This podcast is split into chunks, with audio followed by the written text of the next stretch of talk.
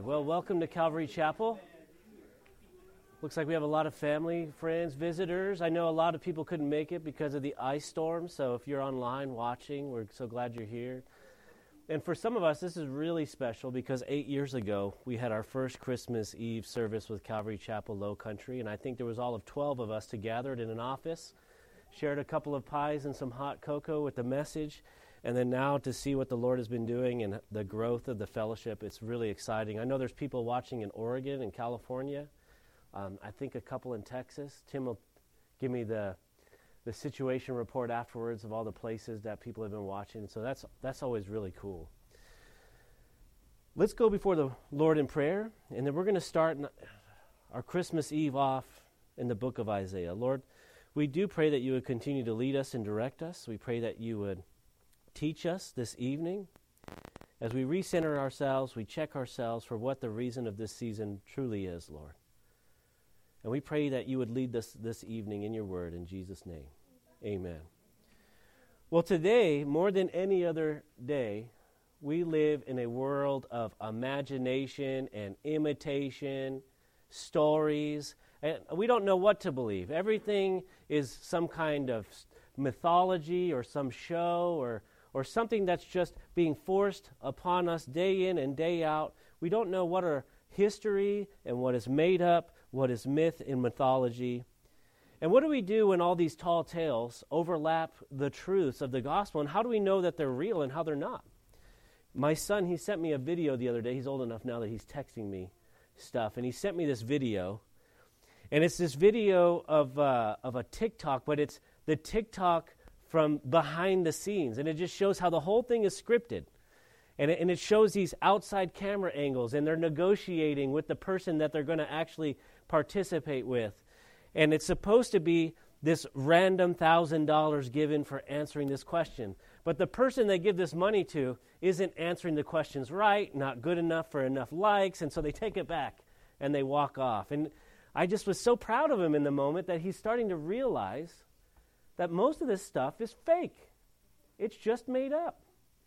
And it's amazing to us that with all of these things going on, we may even start to question on ourselves like, is the Bible real? Is it just another story? Is it made up? Are they trying to sell me something? When I grew up, that's, that's what I believed. I believed that the Bible was just a bunch of fables to keep people in line and keep that money rolling. How wrong I was. And now, this evening, we're going to study the Bible, we're going to look at its verses, and we're going to find a defense for why in the world we're all gathering together Christmas morning to open some presents and to spend time with our family. Let's read in Isaiah chapter 9, verses 6 through 7. You may have heard this verse before. It says, For unto us a child is born, unto us a son is given, and the government will be upon his shoulders, and his name will be called Wonderful Counselor, Mighty God, Everlasting Father, Prince of Peace. Of the increase of his government and peace there will be no end upon the throne of David and over his kingdom, to order it and establish it with judgment and justice. From that time forward, even forever, the zeal of the Lord of the hosts, the Lord of hosts, will perform this. Well, according to the French National Institute of Demographics, I know this is a long word. I, I usually don't quote the French, but they had, when I Google searched it, they're the first ones that popped up. According to them, there's been 80 billion people born, give or take one or two, ever. 80 billion people. And yet, we're expected on this day to come and celebrate and worship one child out of those 80 billion. Out of those 80 billion, in the last two millennia, more than half have been born. So, more than half have been born in the last 2,000 years since the year 1 AD. One human in five, that's 15 billion, was born in the last 200 years. And almost one in 10, 8 billion, are alive today. Just give her some chocolate, she'll be all right. If your kids are fussy, that's what they're supposed to do. It's all right. As long as, long as it's not Mark Burford. Now, their concern was with population growth, which is not my concern at all. It's how in the world do you expect us to come and talk about one child out of 80 billion? It just sounds crazy. Just sounds like another myth, another mythology. And then on top of that, you want us to believe even crazier things, like Isaiah chapter 7, verse 14. It says, Therefore the Lord himself will give you a sign. Behold, the virgin shall conceive and bear a son, and shall call his name Emmanuel. That word Emmanuel means God with us. You mean to tell me that not only is this one child out of 80 billion so spectacular, you dare tell me that this child was born of a virgin? Like, that's not possible. That's not scientifically possible. And yet it is true. But if you're going to say things like that, you better have some evidence. You better have something to back it up. Especially in a world where all of our illusions are falling apart. You can't even go to Disney now without politics. People judging you for watching a Disney movie. And we realize that people are manipulating things and they're changing things and they're trying to get us to believe things. So I don't know if you guys know this or not. I, am not known for smiling. I'm not known for being emotional. I'm known for being a cynic. I'm known for being hypercritical. I know some of you are just nodding your head. Yep, that sounds right. Well, let's look at some evidence then. Because how can somebody so cynical believe something so fantastic, so mytholo- mythological? Well, here's some evidence right here. This thing is pretty cool. This thing is called a portion of the book of Isaiah. That's the book that we're reading from right now. Now, it was discovered in 1946, between 1946 and 1956, in 11 different caves, 13 miles east of Jerusalem. These are called the Qumran Caves in the area at that time called Mandatory Palestine. I'll save you some of the uh, Arabic names, but they're known as the Dead Sea Scrolls. What makes the Dead Sea Scrolls and this portion so incredible is that they've dated it to the 3rd century BC. So 200 BC to 1 AD, in that, in that area, before Christ was born. This is so important. So important that they have put these things in a shrine, a museum in Israel today. And researchers have assembled a collection of over 981 different manuscripts from these 11. Uh, it's just like normal. I can't speak English. Can't speak Spanish, can't speak English. I'm just in trouble. 981 different manuscripts discovered between 1947 and 1956 from these 11 different caves. Here is something that's called the great Isaiah scroll. Now, I know if you're looking at it, you know, it's so hard to see it. If you're online, you're like squinting microscope to see it. What makes this so important is that this is an almost perfect copy of the book of Isaiah from 200 years before Jesus was born. 200 years before he was born, and it keeps all of the book of Isaiah's prophecies that Jesus Christ was who he said he was all these predictions, the history in advance of what was going to happen, how it was going to happen, where it was going to happen, all of them prophesying that the Messiah was going to come. There are, in case you think one might be a fluke, and the 11 caves, they found 19 copies of the book of Isaiah. They found 25 copies of the book of Deuteronomy and 30 copies of the book of Psalms, all of them showing us that this book is not just some literature that's been changed over the years. It is an almost perfect copy of the original text. Incredible. Well, anybody can write a story, even an old story. I mean, there's lots of myths, there's lots of religions, there's lots of different faiths out there. But you can jump on a plane here in Hilton Head, and you can make a couple of pit stops on the way, you can get off the bus there in Israel and you can go to the museum yourself and you can open up a Aramaic Hebrew translator and you can look at the original text and you can begin to see those texts there in Isaiah that says that he shall be called the Son of God. And you're looking at it and be like, wow, this is what it says. He will be born of a virgin. Wow, that's what it, that's what it said 300 years before it was written. The original prophet Isaiah was writing his prophecies around 700 BC. That's 2,700 years ago. They were prophesying about this one child out of 80 billion. And we got a lot of babies in here right now. We got a lot of children in here, a lot of people. And yet, all these prophecies about this specific person were right. I don't know about you, but I'm not exactly uh, able to afford a ticket to Israel. So, good thing we have Google. Because here it is. This is the museum right here. And you can see in the center there, it's made to look like an ancient scroll. And that is where the great scroll of Isaiah is today. Around that room, you can go and interview and look at and investigate for yourselves the different texts. Here's a close up version as you go up to that scroll. It, uh, obviously, temperature, humidity controlled, light controlled. Uh, one thing that's pretty cool there, this is a side note, this is the history nerd in me going off. They have the oldest copy of the book of Genesis. And it is so fragile that you press a button and you can look at it for 30 seconds and then they close it back up again. It's like clouded glass because they want to protect it. They want to show us that it's there and that it's real, but they also want to protect it for later generations. But you have a copy of it in your hands. There's copies of it in your seat right now. And they're all proven to be true and accurate. Okay, so what does that matter? What does that matter? What does that matter to the six year old, the seven year old in here right now, whose eyes are rolling in the back of their head?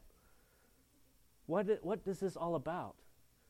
Well, I chose that book of Isaiah and the great Isaiah scroll because it has the majority, I shouldn't say majority, it has a lot of prophecies about our Lord Jesus.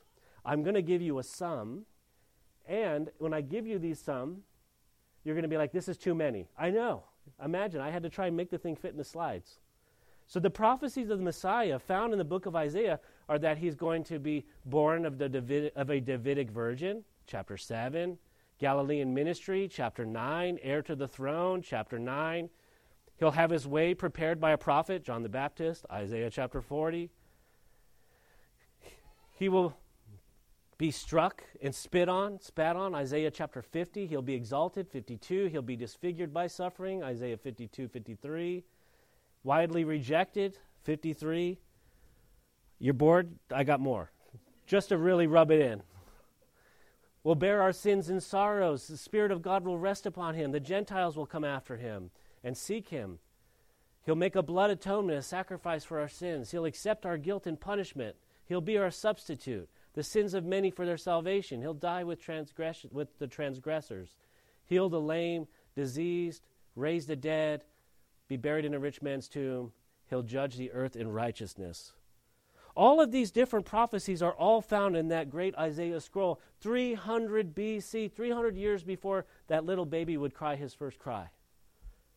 But it's one thing to be born, it's another thing to actually fulfill these prophecies. Now, I'm going to let you know in this fulfillment, I had to cut out a lot of the reference verses to even try and get it to fit. So I only used one reference per each prophecy. But he was born of a virgin. He had his ministry the, to the Gentiles in Galilee. He did receive the throne of David. His baptism was prophesied with John the Baptist. He was spat on and beaten. He was exalted by God and the people. He was scourged by Roman soldiers. He did take a, ro- a crown of thorns. He was not accepted by many. He died for our sins. The Spirit of God rested upon him. Now, I'm going to save you the rest of this list, but you can see item after item after item after item. Jesus Christ fulfilled every single one of these things. But you're like, well, that's just because they tried to fit it into those prophecies. That's not possible, even if you were aiming for it. Even as cynical and as critical and as negative as I can be, it is impossible for all these people with all these eyewitnesses and the extra biblical outside sources, the historical accounts, the archaeological evidence, and the other manuscript evidence, for us to sit here on Christmas and lie to our children and just say, oh, well, it's all just make believe. They just made this up for us to feel good. This is the truth of God. And for 2,000 years, we can continue to tell that truth because this is no myth, it is no story history was written in advance. And this one child, this one child out of 80 billion, was the Son and is the Son of God. And he's also the Son of Man. I think that's incredible. I think it's miraculous. I think that only God could do something like that. I mean, that's not possible for these things not to be true. When you investigate the evidence with your own eyes, we can say there is no sham production. You're not going to wake up one day and be like, Christianity is proven false on Fox News. No, it's never going to happen. For thousands and thousands of years, they've been trying to disprove this. And for thousands and thousands of years, people have been changed by the gospel. Their lives have been changed. Their freedom has been found in Christ. The lies of the enemy have been removed. People have been transformed. The gospel goes forth from person to person. In Isaiah chapter 53, that same book and in that same scroll, it says, He was oppressed and he was afflicted. Yet he opened not his mouth. He was led as a lamb to the slaughter, and as a sheep before its shearers is silent, so he opened not his mouth. Now, Jesus is not just like some Superman. I know Marvel movies are popular. They're trying to make DC popular, even though they can't, uh, as much as they try. But Jesus just isn't some superhuman. He is the Son of God who gave his life as a ransom for many. And because he is the Son of God, he had no sin. And he was perfect. And he took our sins upon himself so that we could have salvation. But if you grew up like I grew up, you would be questioning those things. All right, what's your angle? What do you want from me? What are you trying to get after me? And the answer is nothing. He doesn't take from us, He gives to us because the Son of Man did not come to be served, but to serve and to give His life as a ransom for many. So we saw this prophecy in Isaiah chapter 53 that's written in 700 BC. And we have manuscript evidence from 300 BC that was preserved until 1946 in a cave and is now in a museum in Israel that you can investigate for yourself, confirming what happened in Matthew chapter 27 when it says, And while he was being accursed by the chief priests and the elders, he answered nothing. Then Pilate said to him, do you not hear how many things they testify against you? But he answered him not one word. So that governor marveled greatly. Well, why is that so important? Why did I pick that out? Well, Pontius Pilate is a historical figure. And they have Pontius Pilate's name in stone in Caesarea, showing that he was the governor at that time. More historical evidence. And Pontius Pilate put Jesus on trial. The Sanhedrin had brought them, brought him to them for punishment. And Jesus fulfills these prophecies that were written in 700 BC and that are proven to us. How do we know that Jesus actually did that, though? Because the people that record it happening also report, they record their absolute failures at the exact same time. Who does that? If I'm going to write a history about myself, you better believe it's going to be the best parts of me. He's handsome, he's slim, sharp. Obviously, li- Ed, don't laugh that loud, okay? Come on. I'm only going to put the very best out, but not these guys. They recorded all their failures. They recorded everything that went wrong, that they betrayed him, that they turned his back on him. And then they record that he came back to life. They put him in a grave. In fact, in Isaiah, the same scroll, it said he was going to be buried with the rich. And they made his grave with the wicked, but with the rich at his death, because he had done no violence, nor was any deceit in his mouth. Fulfilled. Matthew chapter 27. And when evening had come, when, when came a rich man from Arimathea named Joseph, who himself had also become a disciple of Jesus, this man went to Pilate and asked for the body of Jesus. Then Pilate commanded the body to be given him. When Joseph had taken the body, he wrapped it in a clean linen cloth and laid it in his new tomb, which he had hewn out of the rock. And he rolled a large stone against the door of the tomb and departed. And so these things happened. They put him in a grave, the rich man's grave. They laid him in there. They rolled the stone. He ain't getting out of there. That's a tomb. That's a bank vault. But these same guys that recorded their failure said, We saw him. He was alive. He walked with us. And then not only do they testify of these things, I mean, criminals lie to the cops. I mean, come on. i I come from Mission Hills, California. We, we no snitches, right? You got to tell, you can't tell the authorities the truth. So didn't the disciples do the same thing? Well, they didn't put them in a, a room and read them their rights. For decade after decade, they were persecuted, chased, they were beaten, they were stoned, until ultimately they died painful deaths, all proclaiming that what they saw was real, that it happened, that he came back from the grave. These guys that had betrayed him. All fulfilling these prophecies that are millennia old. Man, you, you cannot look somebody in the eye and say, well, you know, that all may be well and good, but I still don't believe any of it. Well, you can be ignorant if you want to, but you're doing it in spite of the evidence. I was watching a Christmas movie this morning, and there's the Grinch. I mean, just this random movie. and his heart gets bigger, and they're singing and they're holding hands because all the toys have been stolen. I've been known for being a Grinch from time to time. I know. Hold your, your gas. But is that the point of Christmas? That we're all just to sing songs and fake smiles? That we're all just supposed to have Christmas carols and watch our kids be spoiled to death?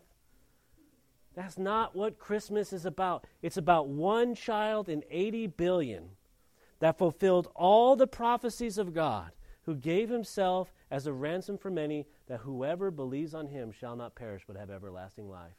We sing songs of joy because this life has a purpose. We sing songs of joy and merriment because there was a child born. His name was Emmanuel, Jesus, God with us. It's the real Christmas story, not some fake love story, some fake Christmas movie, some fake TikTok video, some fake mythology or superhero just trying to get ticket sales, likes, and comments. No, he came and he gave himself for free. Not cheap, but freely given. And we base our salvation on his work. And so we're going to close this evening. We're going to close reading Isaiah chapter 9, just like we started this evening. In verses 6 through 7, it says, For unto us a child is born. Unto us a son is given, and the government will be upon his shoulder, and his name will be called Wonderful Counselor, Mighty God, Everlasting Father, Prince of Peace. Of the increase of his government and peace there will be no end upon the throne of David and over his kingdom, to order it and establish it with judgment and justice from t- that time forward, even forever. The zeal of the Lord of hosts will perform this when Isaiah was writing those scrolls, he was putting that ink to parchment to the scroll. He had no idea that one day a copy would be in a museum in the promised land, and it would be a testament to the Messiah that he was prophesying about. Let's pray. Lord, we come before you. We thank you for these truths and for these evidence. I pray that you left so much evidence. I just want to thank you for it for a skeptic like me, Lord. And I thank you that you fill us with the faith and you give us the eyes to have understanding. And I pray that as we celebrate your birth this weekend, Lord, that we would give you all the glory and praise. In Jesus' name, amen.